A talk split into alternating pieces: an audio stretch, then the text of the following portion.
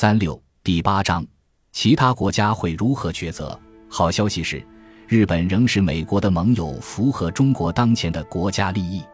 如果美国现在放弃根据一九五一年的日美共同合作和安全条约保卫日本的承诺，其中第五条明确写道：每一方都认识到，在日本管理的领土上对任何一方的武装攻击都将危及其自身的和平与安全。并宣布将根据其宪法规定和程序采取行动以应对共同的危险。那么，日本将别无选择，只能增强自卫能力。日本可能被迫拥有核武器。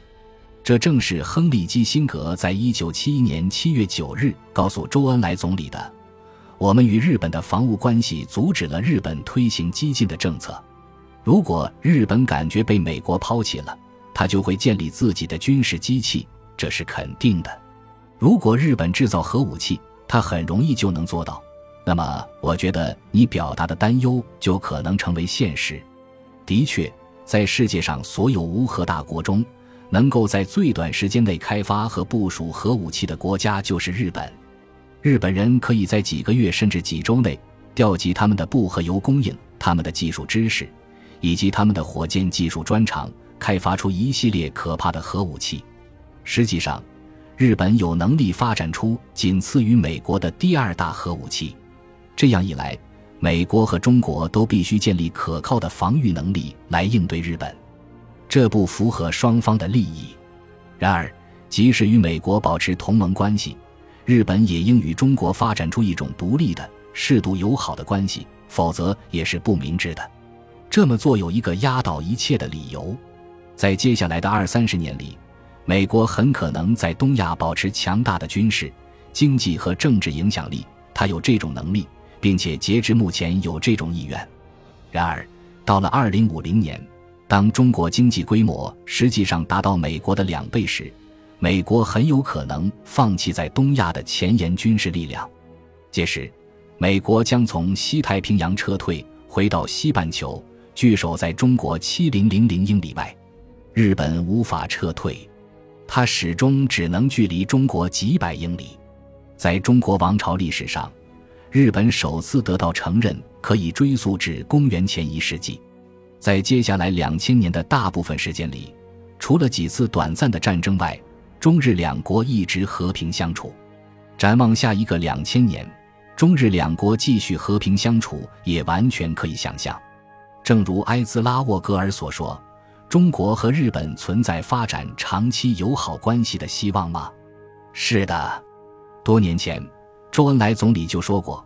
后来的国家领导人邓小平又重述过，中日关系有两千多年的历史，真正陷入困境的时间只有半个世纪，即一八九四至一九四五年。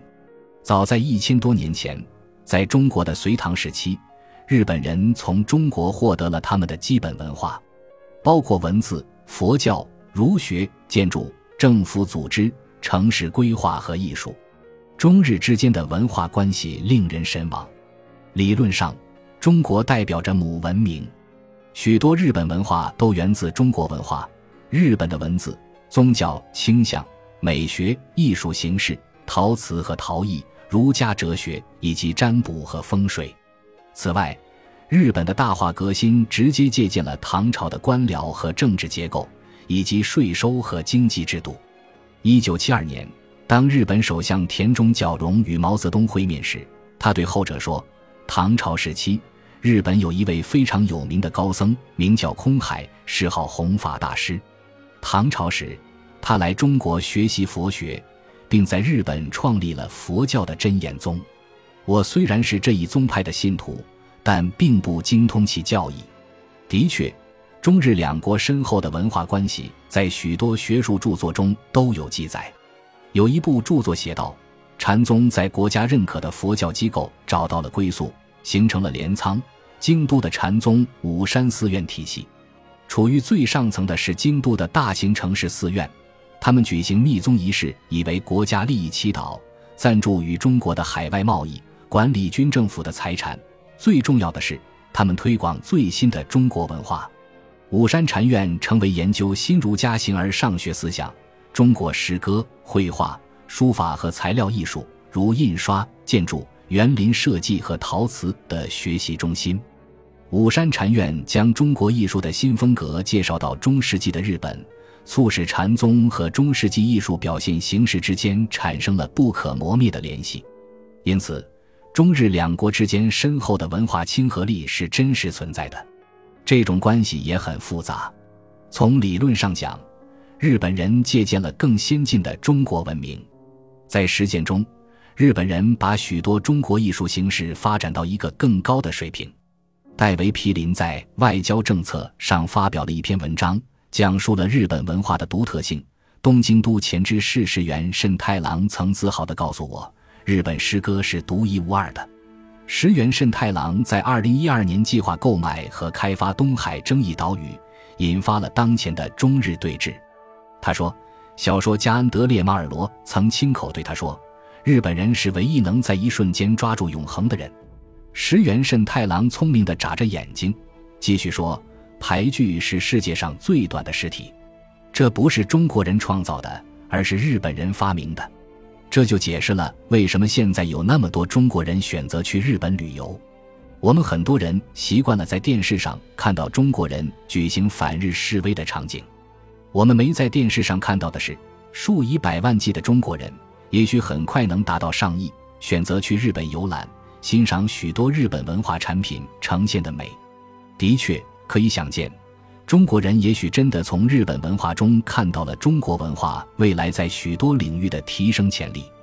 中国和日本的这种文化共生关系，为两国能够翻过二十世纪上半叶的痛苦篇章，回归千年以来平静和谐的传统关系提供了希望。从地缘政治角度看，如果随着时间推移，这种情形真的发生了，许多美国地缘政治思想家或将其视为美国的损失。然而，事实并非如此。几乎可以肯定，即便中国对外开放，主动与世界接轨，它也不会成为西方自由民主社会的政治或社会复制品。中国和西方之间巨大的文化鸿沟，使中国人不愿复制西方的社会和政治形式。然而，中国和日本的文化差距并没有那么大。理论上，日本已经成为西方俱乐部的一员，尤其是在加入经济合作与发展组织和七国集团之后。实践中，日本仍是一个在文化和社交方面保守的社会。